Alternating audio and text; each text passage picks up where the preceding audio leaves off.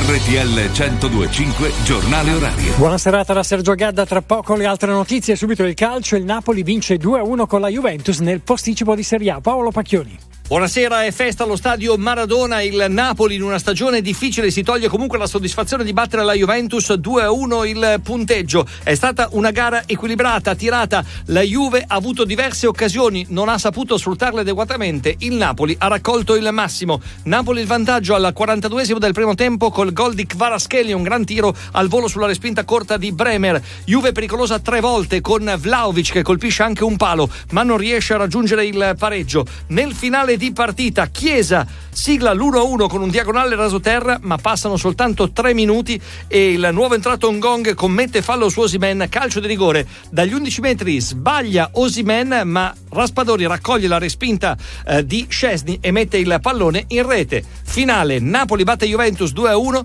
la Juve ora ha un solo punto di vantaggio sul Milan. Uno stupro di gruppo durante un ritiro di giovanissimi atleti a Chianciano Terme, vittima una 17enne schermitrice della Federazione Uzbeka. Gli accusati sono tre atleti della squadra juniores italiana, due sono indagati, la posizione del terzo è al vaglio della procura dei minori. Gli indagati si dichiarano innocenti. Cambiamo argomento con il caso del dossieraggio dei politici. I procuratori chiedono di essere ascoltati dai PM di Perugia. Alessandra Giannoli. Una quindicina di iscritti nel registro degli indagati a Perugia, compresi il tenente della Guardia di Finanza Pasquale Striano il finanziere, al quale vengono contestati centinaia di accessi abusivi alla banca dati delle segnalazioni di operazioni sospette e Antonio Laudati, ex sostituto procuratore dell'antimafia, il quale guidava la struttura che riceveva tali segnalazioni. Dove sono finite le informazioni raccolte illecitamente è la domanda alla quale sta cercando di rispondere l'inchiesta avviata dalla Procura di Perugia che rischia di allargarsi, ma non esisterebbero dei veri e propri dossier su politici e VIP coinvolti nella vicenda che per la maggioranza ha evidenziato uno scenario inquietante. I procuratori di Perugia,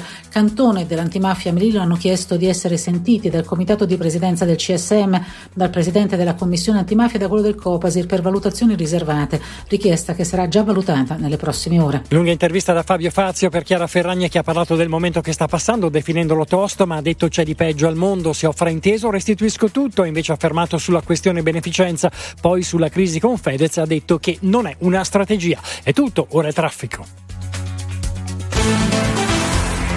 Via Radio.